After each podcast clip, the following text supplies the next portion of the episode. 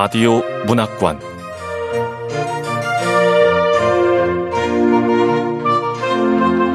한국 단편문학 특선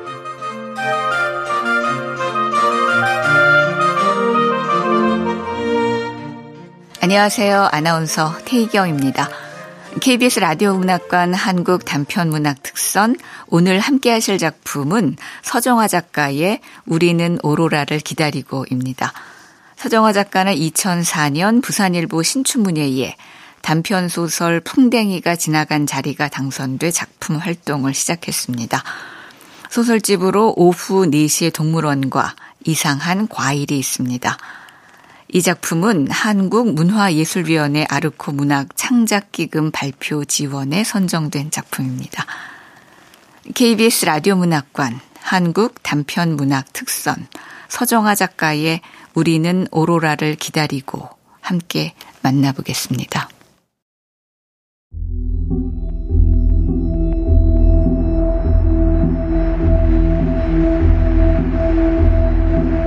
우리는 오로라를 기다리고.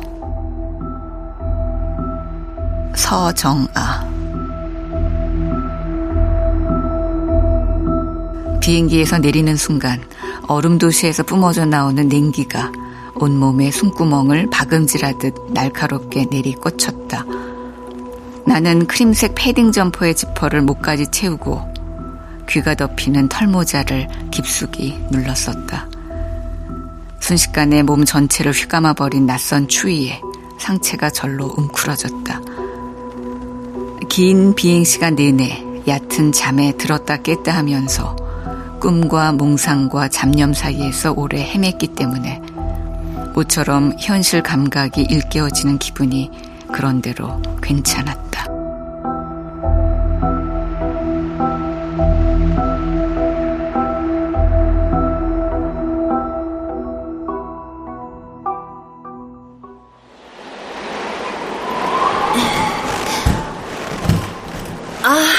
캐리어를 가져오는 게 아닌데.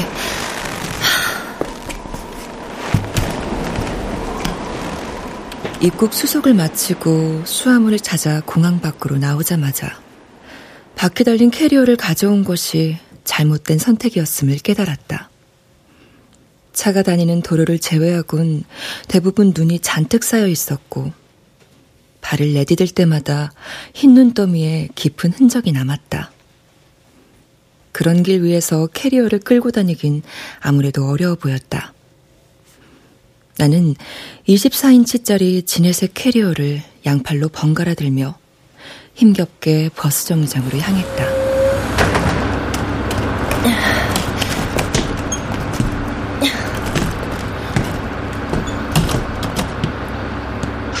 정류장에 도착한 지 얼마 지나지 않아 시내로 나가는 버스가 들어섰다.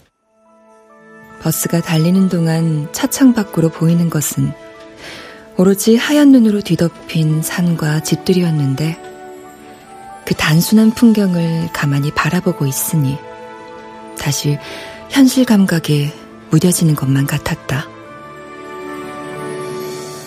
시간 지나고 모든 상황이 편해지면 오로라 보러 가자. 그렇게 물컹해진 마음의 자리에 또 그의 얼굴이 들어차버렸고 나는 버스에서 내릴 때까지 내내 그 마음을 어쩌지 못했다.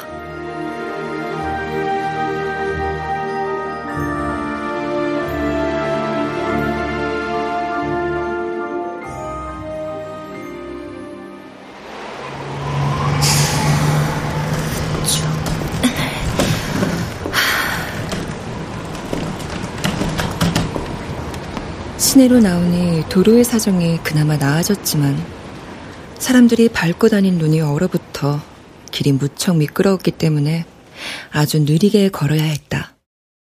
나는 캐리어를 조심스럽게 끌고 관광 안내소를 찾아 오로라 투어를 예약한 다음 햄버거 가게에 들어갔다.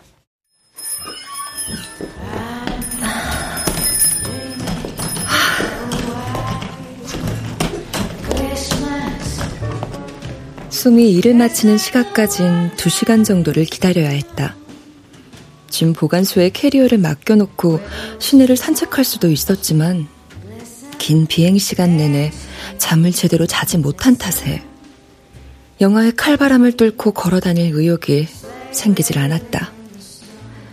나는 버거 세트 메뉴를 하나 주문하고 창가 쪽 자리에 앉았다. 소맥에서 연락이 올 때까지 창밖 구경이나 할 작정이었다. 봉수, 내가 여기 앉아도 될까? 네? 몸을 잔뜩 웅크린 채 지나다니는 사람들을 멍하니 쳐다보고 있는데 누군가 내 어깨를 톡톡 두드리며 물었다. 고개를 돌려보니 옅은 갈색의 곱슬머리 남자가 내 대각선 자리에 버거와 음료가 담긴 트레이를 내려놓고 있었다. 빈자리 많은데 굳이 왜? 나는 대답 없이 그를 쳐다보았다. 하지만 내 의사를 묻는다기보단 앉기 전에 그저 예의상 하는 말이었던 듯 그는 이미 의자에 털썩 앉아버렸다.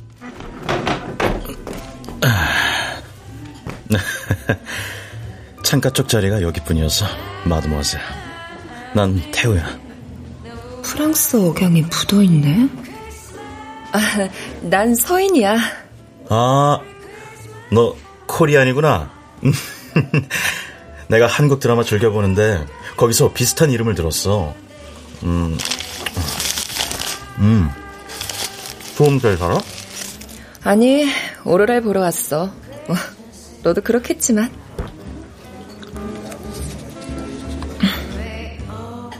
태우와 나는 각자 음식을 먹다가 창밖을 보다가 때때로 이런저런 이야기들을 주고받았다. 알고 보니 우리는 같은 여행사의 오로라 투어 프로그램에 참여하기로 되어 있었다. 근데 오로라를 볼 수 있을까? 무척 운이 좋아야 한다던데. 나와 함께 가니까 볼 수 있을 거야. 난 운이 좋은 사람이거든.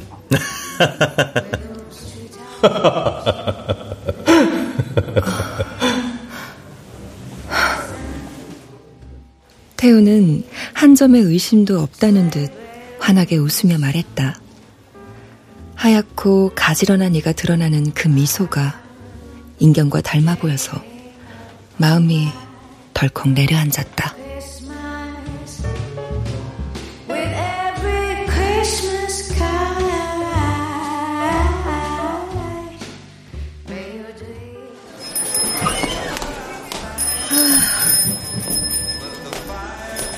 나를 데리러 온 쏨의 얼굴은 다소 지쳐 보였다. 3년 만이었는데 그 사이 내가 알지 못하는 시간의 먼지들이 그녀의 얼굴에 촘촘히 내려앉은 것만 같았다. 우리는 길게 포옹했다. 쏨 어딜까? 결국 왔구나. 결국. 그런데 여기까지 와서 겨우 햄버거야? 지구의 가장 북쪽에 있는 햄버거잖아. 눈의 왕국에 사는 기분이 어때? 춥고 지겨워. 아이, 그래도 아름답지 않아? 장난해? 망할 풍경 따위는 금방 지루해진다고. 가자.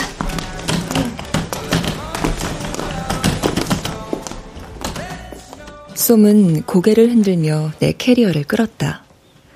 나는 탁자 위에 있던 털모자를 눌러쓰고 그녀를 따라 밖으로 나갔다.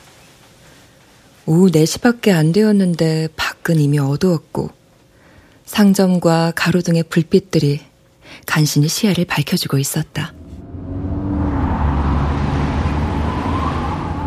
쏨의 집은 시내에서 차로 10여 분 정도의 거리였다. 작은 창이 여러 개 있는 연노란색의 단층 주택이었는데 양쪽 면이 경사져 있는 뾰족한 지붕엔 흰 눈이 소복했다.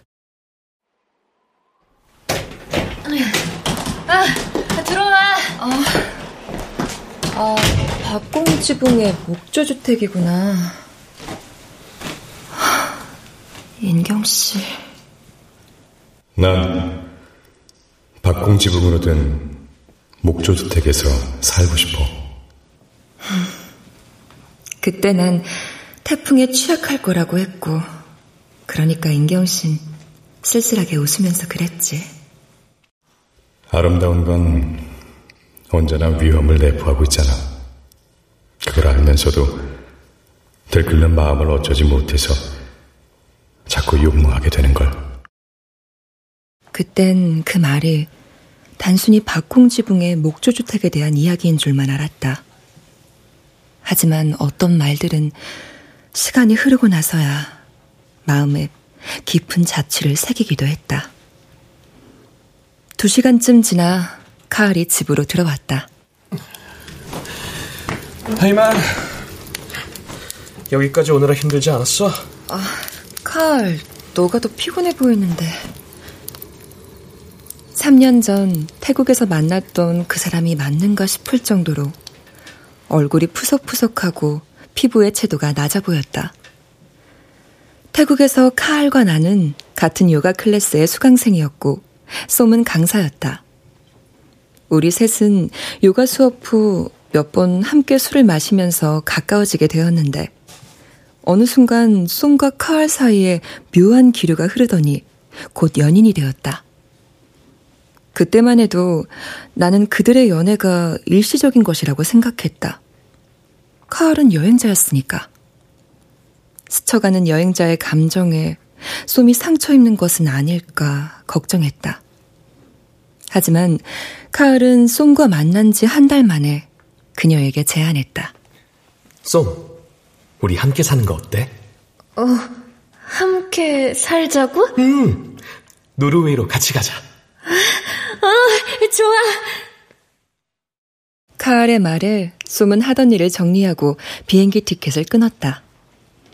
망설임이라곤 없는 그들의 선택이 나는 놀랍고도 불안했다. 내 영어가 감정적인 뉘앙스를 충분히 전달할 수 있는 수준이었다면 나는 쏨에게 내 걱정을 이야기했을 것이다.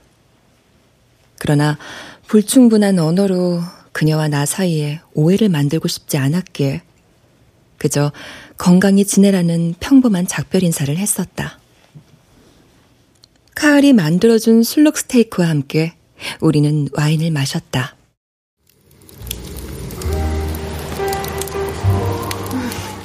눈의 나라에 온 걸 환영해. 나도.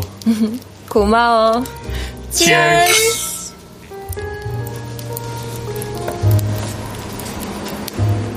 창밖으로는 눈발이 휘날렸고 거실 벽난로에서는 주황색 불빛이 따뜻하게 타오르고 있었다. 얼어붙을 것만 같던 몸이 어느새 노곤하게 녹아내렸고 얼굴은 발갛게 달아올랐다.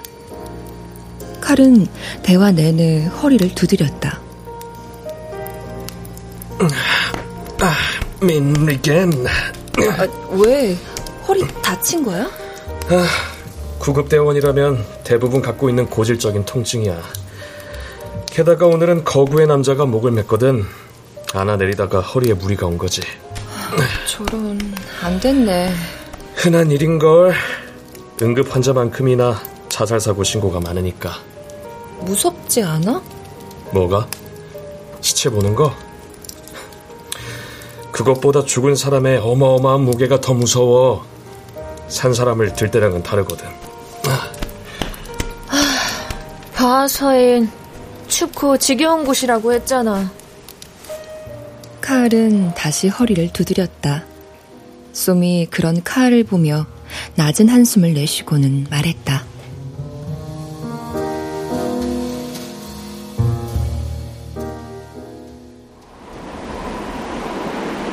너, 서인, 봉수? 태호. 투어 차량을 탑승하기로 한 장소에 도착하자 태호가 손을 흔들며 인사했다. 겨우 2번째 만나는 것일 뿐인데 오래 알고 지낸 사람 같은 친숙함이 느껴졌다. 가끔 그런 순간이 있었다. 몇 번 만나지 않았는데도 아주 익숙하고 편하게 느껴지거나 반대로 오랜 시간 만나왔지만 낯설고 잘 모르겠다는 느낌이 드는 순간들. 우리는 가이드가 안내하는 대로 9인승 밴에 탑승했다. 오로라 투어에 오신 여러분 모두를 환영합니다. 자, 저 서로에게 오로라를 꼭 보자는 의미로 박수 한번 주세요. 그리고 오로라가 잘 보이는 스팟으로 가기 위해서는 시의 외곽 지역으로 이동해야 합니다. 덜컹거리는 차 안에서 사람들의 설렘과 기대감이 기포처럼 떠올랐다. 여러 억양이 뒤섞인 가벼운 대화가 이어졌고, 그러는 사이 점차 도시의 인공적인 빛들이 사라지기 시작했다. 차 안에서는 라흐마니노프의 피아노 협주곡이 흘러나왔다. 태우는 어둠으로 가득한 창밖을 바라보다가 말했다. 와, 아름다워. 뭐가? 지금 이 순간이. 오로라는 아직 보지도 못했는데? 그건 걱정 마. 난 운이 좋은 사람이라니까. 헤이, 자네 운이 좋다고? 그럼 우리도 그 덕 좀 볼 수 있을까? 우리 부부는 영국에서 왔다오. 에이, 이제 이런 여행은 우리에게 마지막이 될 거야. 아이고. Last travel. 야, that's right. 긴 비행 시간도 뼛속까지 얼어붙게 만드는 추위로 too cold. 이제 더는 감당하기가 어려워요. 이번 오로라를 보고 나면은 우린 따뜻한 휴양지에서 달콤한 과일이나 먹으면서 여생을 보냅시다. 그래요. 그렇게 말하며 주름진 손을 서로 맞잡고 있는 노부부를 가만히 바라보니 어쩐지 눈에 물기가 차올라서 창 쪽으로 얼굴을 돌렸다. 인경이 내게 말했었다. 시간 지나고 모든 상황이 편해지면 오로라 보러 가자. 나는 고개를 끄덕이고 그의 어깨에 기댔다. 기약 없는 희망 고문이라 해도 괜찮았다. 그는 진심으로 내게 미안해했고, 어쨌거나 우리는 삶의 일부를 공유하는 중이었다. 짧은 시간이었지만 언제나 감정은 충만했기 때문에 나는 더 많은 것을 바라지는 않았다. 더 바라는 순간 현실에 대한 균형 감각이 깨져버릴까 봐. 그러다 그를 잃게 될까 봐.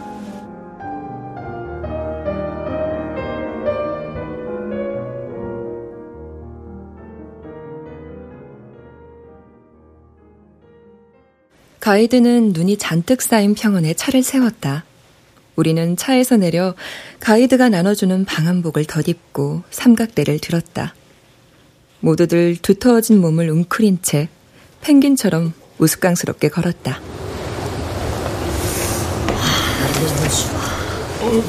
자, 오로라를 만나기엔 여기가 좋겠어요.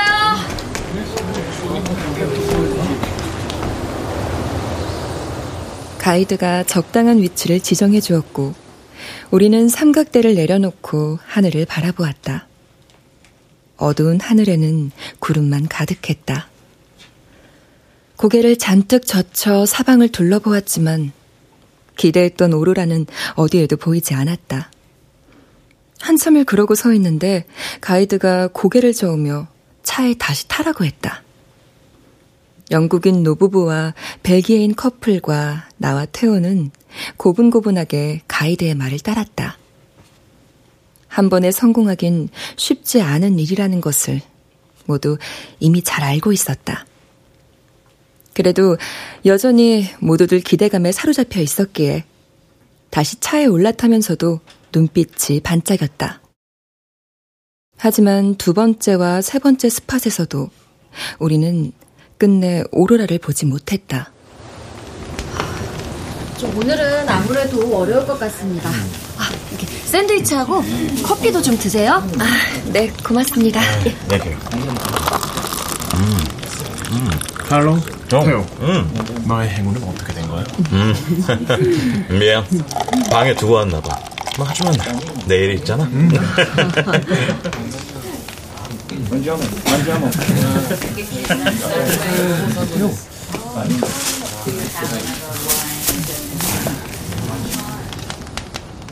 벨기에 커플이 장난스럽게 말하자 태우는 입술을 쭉 내밀고 어깨를 으쓱했다. 모닥불을 쬐며 간식을 먹은 우리는 곧 가이드의 안내에 따라 자리를 정리하고 차에 탑승했다. 시내로 돌아오는 길은 차갑고 고요했다. 차 안의 사람들은 작은 목소리로 두렁거리다가 이내 말이 없어졌다. 나는 어느샌가 잠이 들어버렸고 도착했다는 말소리에 눈을 뜨고 나서야 내가 태호의 어깨에 머리를 기대고 있었음을 알아챘다.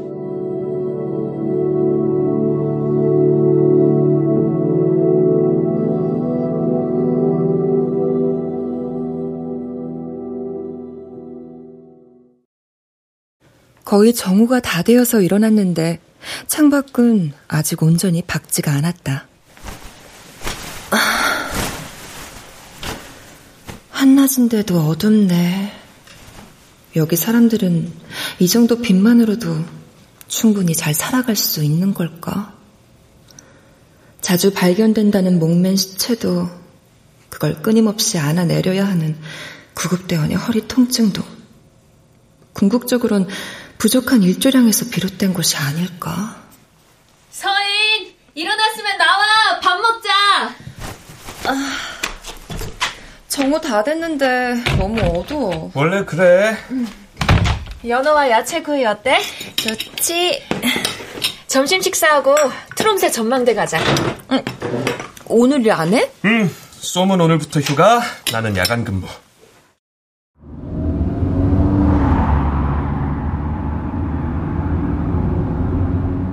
우리는 쏨이 운전하는 작은 차를 타고 전망대로 출발했다. 차 안에서 쏨은 태국어 노래를 틀었다. 가을이 인상을 찡그리며 말했다. 그만둬. 그 노래 듣기 싫어.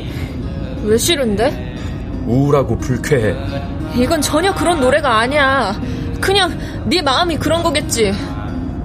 쏨이 계속해서 태국어 노래를 틀어놓자 어느 순간 갑자기 카알도 휴대폰으로 노래를 틀었다.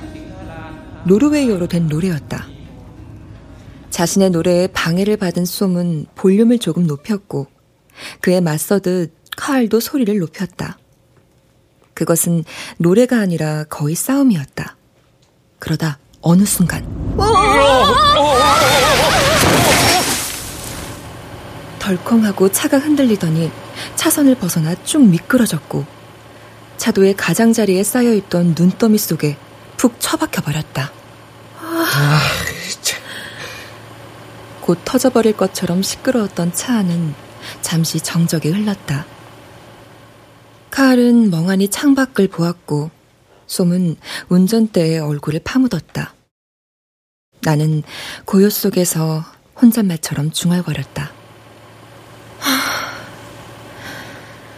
그래도 운이 좋네.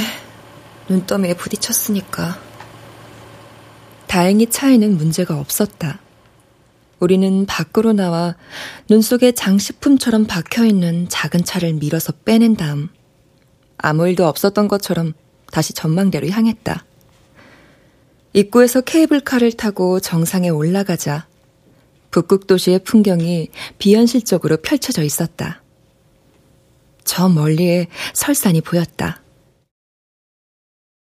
먼 곳에 있으면서도 손에 잡힐 것만 같은 아름다움이었다. 산꼭대기로 불어오는 칼바람이 눈을 시리게 했다. 가을이 커피를 사오겠다며 자리를 뜨자 쏨이 무심한 말투로 내게 말했다. 나 태국으로 돌아갈 거야. 뭐? 언제? 곧. 카알도 함께 가는 거야? 아니, 카알은 아직 몰라. 곧 이야기해야지. 왜 돌아가려는 거야? 카알하고 무슨 문제 있어? 카알은 좋은 사람이야. 너도 알다시피 다정하고 성실하고 나에게 무척 잘하지. 하지만 어떤 순간마다 그를 잘 모르겠다는 생각이 들어. 2년 넘게 한 개 살았는데도 말이야. 누구나 그렇지 않을까. 나 역시 앵형 씨를 몰랐어. 나는 쏨의 말을 들으며 생각했다. 나 역시 인경을 잘 몰랐다. 잘 안다고 자신했었는데 누구보다도 그를 잘 아는 것은 나라고 확신했었는데 지금 생각해보면 그에 대해 안다고 여겼던 것이 과연 무엇이었나 싶었다. 무엇보다 여긴 너무 춥고 해가 짧아. 태국에 돌아가면 선베드에 누워 종일 햇볕을 쬐을 거야. 나는 그렇게 말하는 쏨의 여벌구를 가만히 바라보다가 저 멀리 설산으로 눈을 돌렸다. 하얀 눈으로 뒤덮인 산은 이른 낙조와 함께 분홍빛으로 물들고 있었다. 아름다움은 언제나 가장 먼저 우리를 흔들어 놓고 매료시켰지만 순간의 마음을 영원히 붙잡아두지는 못했다.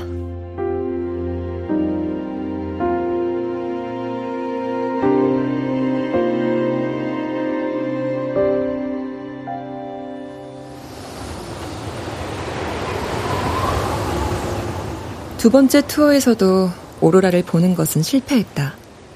가이드는 구름이 너무 많아서 그렇다며 우리에게 미안해했다. 구름이 많은 것이 그의 탓은 아니었는데 그는 두 번의 연달은 실패에 대해 큰 책임감을 느끼는 듯 했다. 내일은 꼭 볼 수 있을 거라는 가이드의 말에 우리는 고개를 끄덕이며 하이파이브를 했다. 벤에 타기 직전 벨기에 커플과 태호가 내게 다가와 물었다.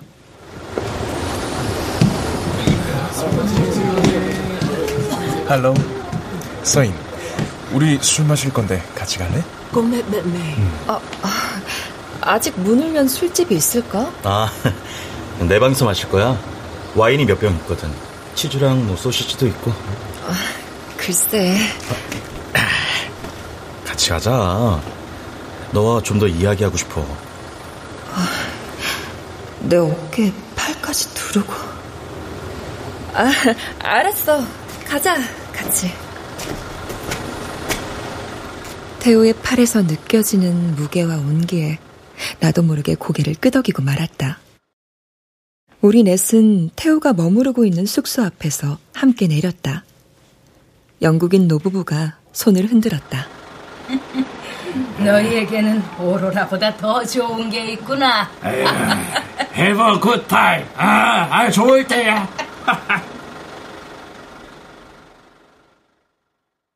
우리는 테이블을 침대 옆에 놓고 둥글게 마주 앉았다. 테이블 의자가 두 개밖에 없었기 때문에 두 명은 침대에 걸터 앉아야 했다.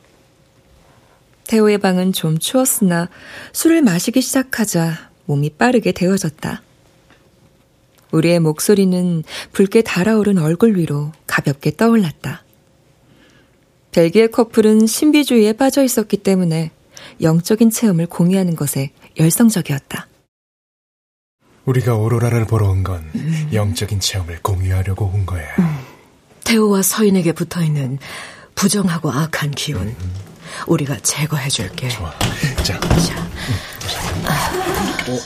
와, 나한테 붙어있는 부정하고 악한 기운을 제거해준다고? 근데 이건 푸른빛이 나는 작은 도자기 그릇, 나뭇잎 몇 장, 갈색 타조기 털 하나, 그리고 성냥이잖아. 이걸로 뭘 할 거야?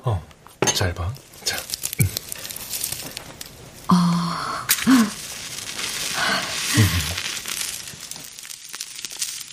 그들은 도자기 그릇 위에 나뭇잎을 놓고 성냥으로 불을 붙이더니 알 수 없는 주문을 외며 타조기 털을 그 위로 흔들었다.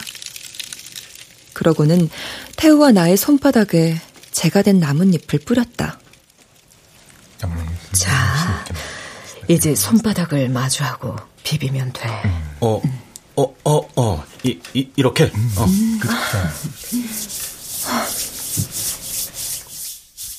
우리는 영문도 모르고 그들이 시키는 대로 했다.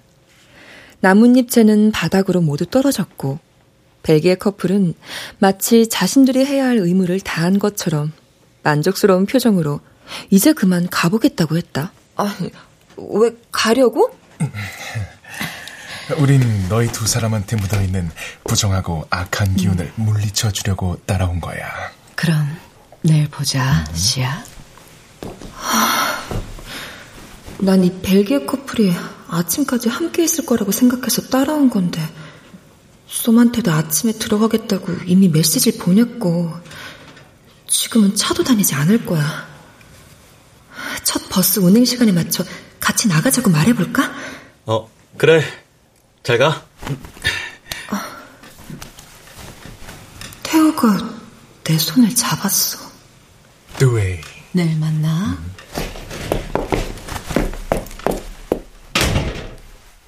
태우가 그들에게 작별 인사를 하며 내 손을 잡았다. 제가 묻어있던 손이었다. 태우의 손은 크고 따뜻해서 내 손등을 외투처럼 푹 감싸버렸다. 우리가 그렇게 부정하고 사악해 보였나? 벨기에 커플이 떠난 뒤 우리는 검은재가 묻은 서로의 손바닥을 보며 키득거렸다. 인경을 닮은 태우의 미소가 다시금 마음을 흔들었다.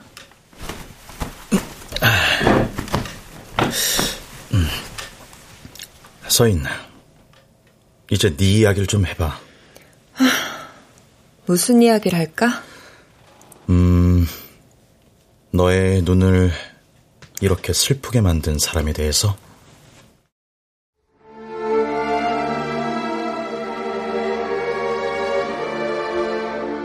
나는 태호의 얼굴을 가만히 바라보았다. 그 사람의 이야기를 할 수 있을까? 완벽하지도 않은 영어로 얼마나 제대로 이야기할 수 있을까? 아니, 한국어로 말한다 해도 그리 다르지 않을 것이다. 나는 과연 그에 대해 얼마나 이야기할 수 있는 걸까?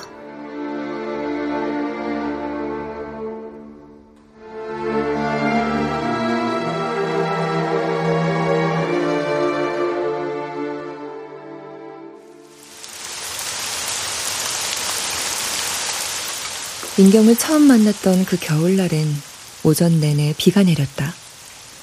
군데군데 고인물이 얼어 있어서 발걸음이 조심스러웠다. 스마트폰의 길찾기 앱을 들여다보며 음악 감상실 건물을 찾고 있을 때 검정색 중형차 한 대가 옆에서 멈췄다. 길 좀 물어볼게요. 혹시 미양이라는 음악 감상실 어디 있는지 아세요? 이 주변 같은데 찾을 수가 없네요. 저도 거기 찾고 있는 중인데. 그래요? 그럼 잠깐만요. 주차부터 하고 같이 찾아봅시다. 그는 길 가장자리에 주차를 하고 차에서 내렸다. 키가 무척 크고 나이를 가늠하기 힘든 얼굴이었다. 우리는 주위를 한참 빙빙 돌다가 마침내 어느 골목 입구에서 음악 감상실의 작은 간판을 찾아냈다. 리앙이라는 프랑스어가 작은 필기체로 쓰여 있는 하얀 간판이었다. 불친절하지만 심플해서 멋있네요. 그렇게 말하는 그의 어법이 마음에 들었다. 투덜거리기는 쉬웠지만 좋은 점을 찾아내 말해주는 사람은 생각만큼 많지 않았다. 시작 시간이 5분밖에 남지 않았기 때문에 우리는 서둘러 2층 감상실로 들어갔다.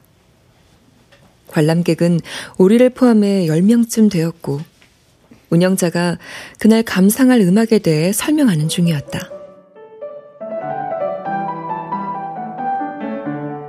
그날의 감상곡은 글렌 굴드의 골드베르크 변주곡이었는데 나는 그의 대각선 뒷줄에 자리를 잡고 앉았기 때문에 음악을 듣는 내내 그의 여벌구를 바라보게 되었다.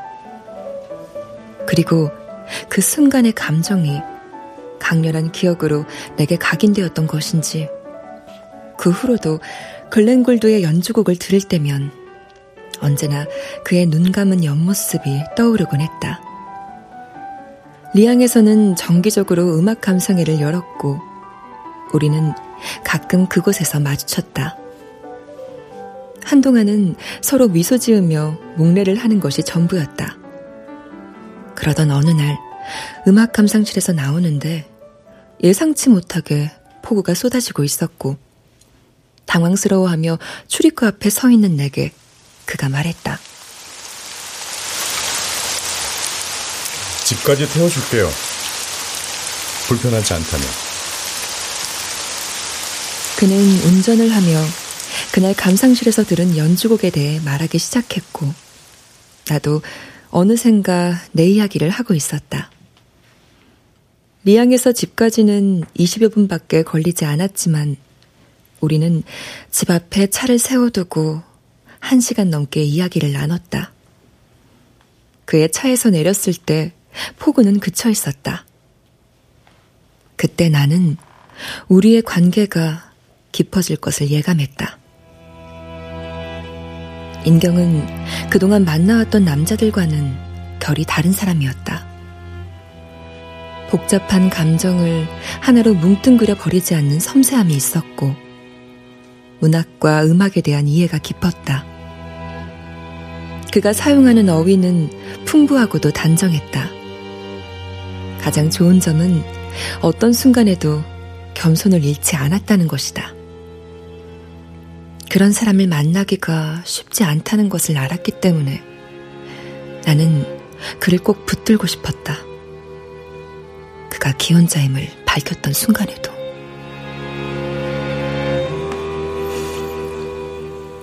아내하고는 1년째 별거 중이에요.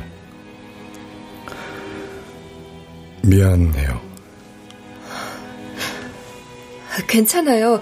상황이 정리될 때까지 편하게 만나요, 우리. 미안해할 것 없어요. 미안하다고 말하는 그를 붙잡은 것은 나였다. 나는 그렇게 그의 손을 잡았다. 그리고 2의 가까운 시간을 그와 함께했다. 가끔은 그가 어정쩡한 결혼 생활을 계속 유지하고 있다는 것에 대해 불쑥 화가 났고 얼굴조차 모르는 그의 아내에게 질투가 나기도 했다. 하지만 나는 아무 말도 하지 않았다. 내가 먼저 손을 내밀어 놓고 그에게 부담을 주어서는 안 된다고 생각했다. 중요한 것은 그와 함께 시간을 보낼 수 있다는 사실이니까. 그의 진심을 알고 있는 사람은 그의 아내가 아니라 나라고 확신했으니까. 하지만 지난 가을 우리가 계획했던 짧은 여행을 앞두고 그에게서 연락이 끊어졌을 때 그동안 내가 갖고 있었던 그 모든 확신들은 거센 바람 속에 놓인 가느다란 나뭇가지처럼 흔들리고 부서졌다.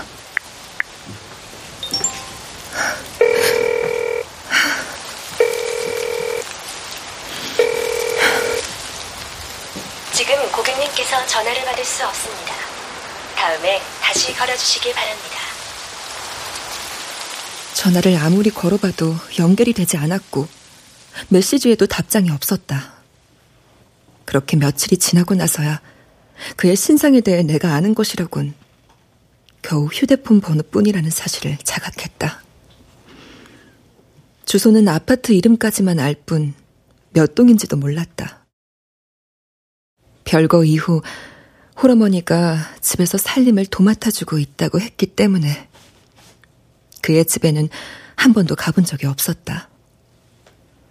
그의 사무실 역시 어느 동네에 있다는 것만 알고 있었을 뿐 정확한 위치나 전화번호조차 알지 못했다. 내가 할 수 있는 일이라곤 그저 계속해서 전화를 걸고 메시지를 보내는 것뿐이었다. 인경의 아내로부터 전화를 받은 것은 그와 연락이 끊어진 지 3달이 지났을 무렵이었다. 그녀는 단도직입적으로 용건을 말했다. 그 사람 죽었어요. 연락해도 소용없어요. 지금 무슨... 두 사람 관계 안지 오래됐어요. 그치만 곧 제자리로 돌아올 사람이라는 걸 알고 있었기 때문에 그저 두고 봤을 뿐입니다. 인경 씨가 죽었다는 거예요? 볼 수가 없어. 저 사실이라면 장지라도 알려주세요. 네? 착각 그만해요. 잠시 감정이 동했던 거지 둘 사이에 남은 거 아무것도 없잖아요. 뭐 하나 제대로 아는 것도 없었으면서 무슨 장지 운운하는 거예요. 그 사람 이 세상에 없는 줄도 모르고 몇 달이나 살았을 테니 계속 그렇게 살아요. 우리 별거 중 아니었고 이혼을 염두에 둔 적은 더더욱 없었습니다. 내가 알고 있는 사실 중 그녀의 말과 일치하는 한 가지는 결혼 10여 년이 지나도록 아이가 없다는 사실뿐이었다. 그 외의 것들은 모두 내가 알던 인경에 대한 이야기가 아니었다. 그녀의 말을 들으면서 나는 계속해서 의심했다. 이 여잔 정말 인경의 아내일까? 인경이 죽었다는 것도 모두 거짓이 아닐까? 하지만 설령 그 모든 말들이 거짓이라 해도 내가 확인할 길은 없었다. 내가 그에 대해 정확히 알고 있는 정보는 휴대폰 번호 하나뿐이었으니까. 전화가 끊어진 후 나는 다시 통화 버튼을 눌렀다.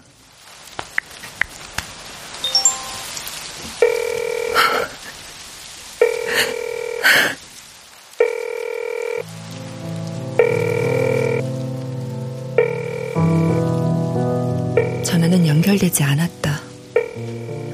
그렇게 끝내기에는 모든 게 너무 불확실했지만 끝내지 않을 방법은 없었다.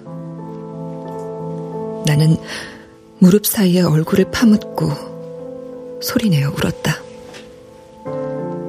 내가 인경에 대해 알고 있었던 것은 무엇이었나? 그는 실존했었나? 모든 기억이 희뿌연 안개 속으로 사라져버린 것만 같았다.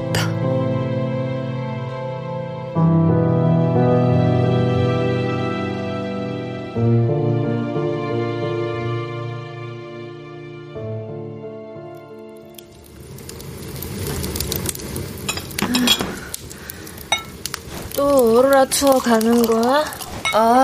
다녀올게. 나 하하라고 싸웠어. 격렬하게. 너도 우리 부부 싸우는 소리 들었지?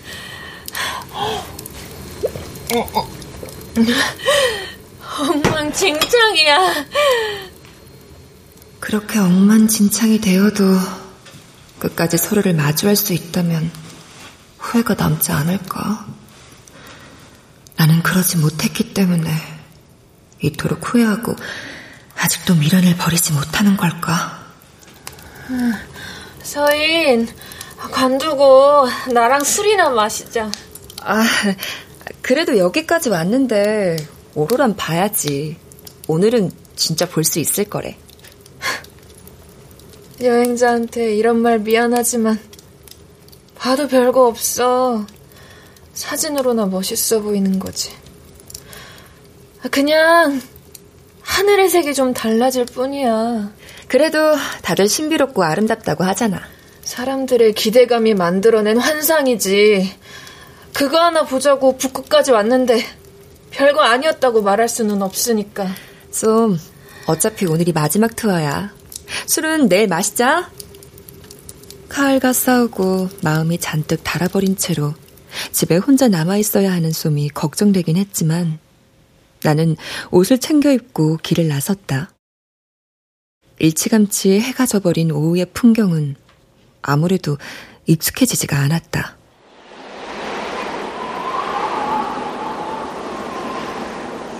언제나 직결 장소에 먼저 와 있던 태호는 보이지 않았다. 투어 차량이 출발할 때까지도 그가 오지 않자 벨기에 커플이 내게 물었다.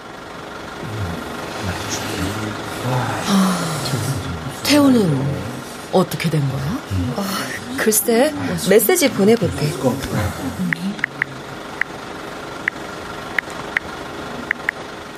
나는 어깨를 으쓱하고 태호에게 메시지를 보냈다. 답은 오지 않았다. 태호의 숙소에서는 잠시 눈을 붙였다가 아침 첫 차를 타고 돌아왔다. 다시 만나기로 약속한 것은 아니었지만 어쩐지 좀 서운한 마음이 들었다. 이거 태호가 안 와서 이거 어쩌나. 어? 오늘은 꼭 럭키가 따라줘야 하는데. 예, 우리 인생에선 오늘이 오로라를 볼 수 있는 마지막 기회잖아요. 영국인 노부부가 푸념하듯 말했다. 태호는 어쩌자고 그렇게 자신만만했을까? 자신이 가진 운을 믿으라던 그 말에 사로잡혀버린 우린 그의 부재에 모두 불안해했다. 물론 돈과 시간이 충분하다면 얼마든지 투어에 다시 참여할 수도 있었다. 하지만 다들 모처럼 시간과 경비를 들여온 빠듯한 여행이었고 오늘은 꼭 오로라를 보아야만 했다. 첫 번째와 두 번째 스팟에서 다시금 실패를 하고 투어 참가자들은 거의 기대를 접은 채 하품을 해대며 지루함을 참고 있었다. 그런데 마지막 스팟에 도착했을 때였다. 가이드가 흥분된 목소리로 우리에게 외쳤다. 저기 오로라가 보입니다. 모두 방한복 챙겨 입고 내릴 준비하세요. 와우, amazing. 마침내 오로라를 보나 봐요. 네, 4일간 기다린 게 헛되지가 않았어. 사람들의 목소리는 투어 첫날 차량에 탑승할 때처럼 다시금 들떠 있었다. 그러나 차에서 내려 가이드가 가리키는 방향의 하늘을 바라보았을 때 나는 옅은 한숨을 내쉬고 언땅을 괜히 발로 툭툭 찰 수밖에 없었다. 저게 오로라야? 기대를 한 게 아니었어. 난 저럴 줄 알았는데.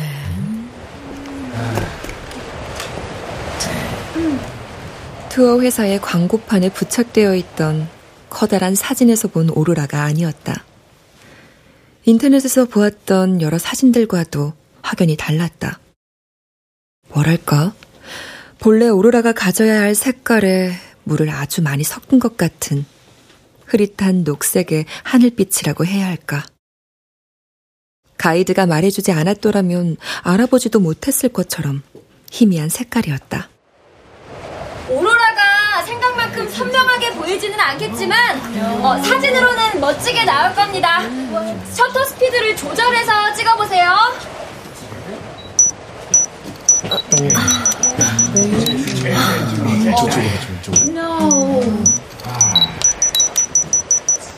가이드의 말대로 셔터 스피드를 길게 해서 사진을 찍었더니 마침내 내가 보고 싶었던 오로라의 형상이 화면에 나타났다.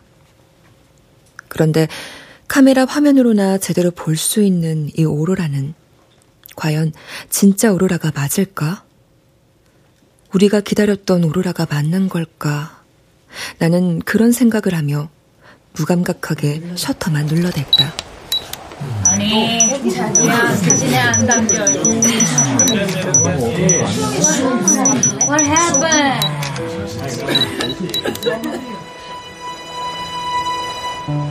그러는 사이 하늘에 그나마 흐릿하게 퍼져 있던 초록빛도 서서히 자취를 감추고 말았다.